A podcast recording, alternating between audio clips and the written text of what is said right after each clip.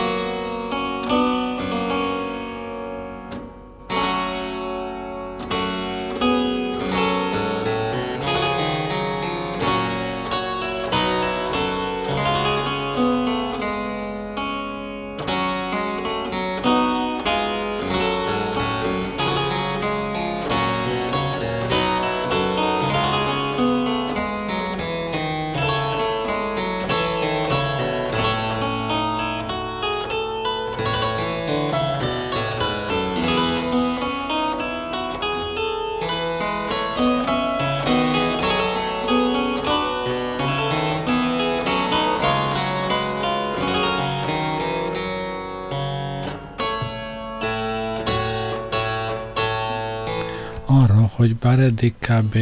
20-szor mondtam azt, hogy organista, és most mégis uh, uh, Virginát hallunk, talán jó magyarázat az, hogy akkoriban egyáltalán nem jelölték a kottán, hogy milyen billentyűsre íródik egy zene, úgyhogy uh, többé-kevésbé szabadon választják ki ma az előadók, hogy uh, melyik művét játszák orgonán, és melyiket uh, csembalon más korabeli billentyűs hangszereken.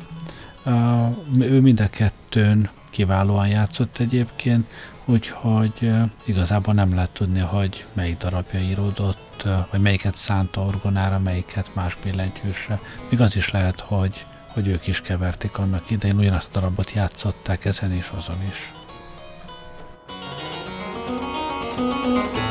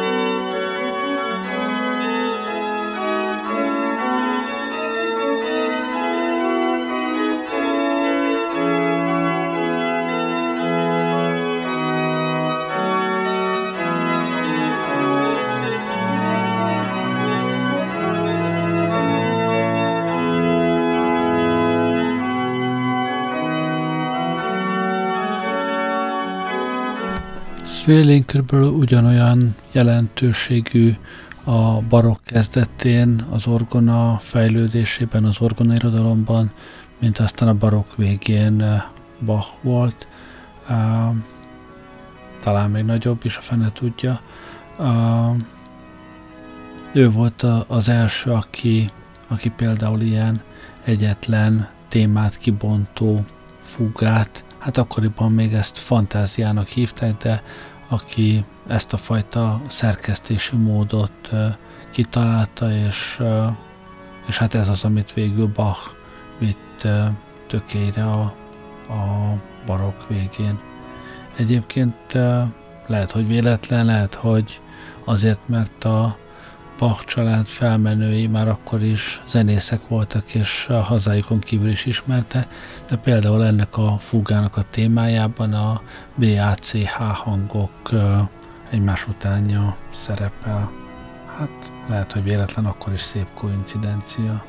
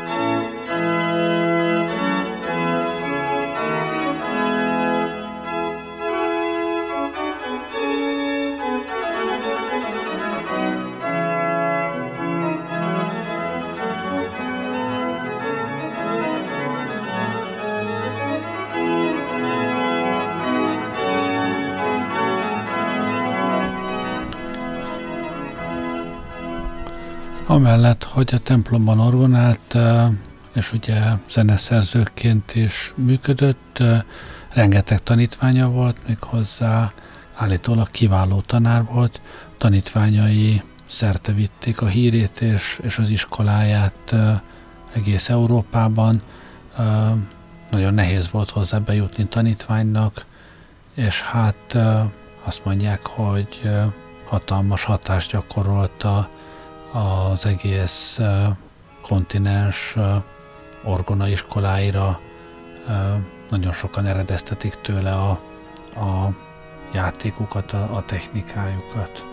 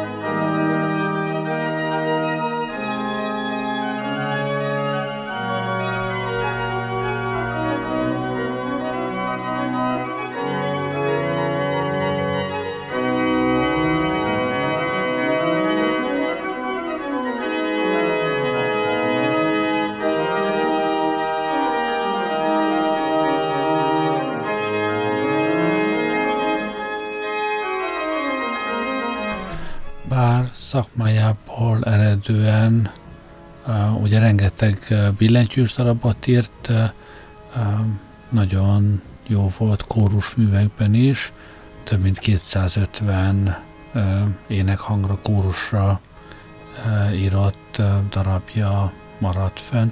Hallgassunk meg ezekből is pár nagyon jót.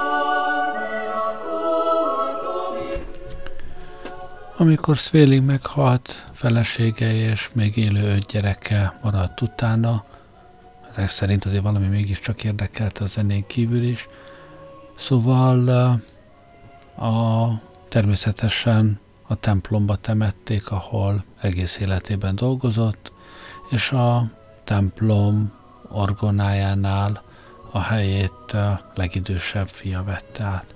Azt hiszem, így kerek az élete, tényleg azt mondhatjuk, hogy ha valaki, akkor ő igazán a zenének járt. Úgyhogy vele ünnepeltük ma a Zene Világnapját. Köszönöm, hogy velem voltatok ma este. Jó éjszakát kívánok. Gerlei Rádiózott.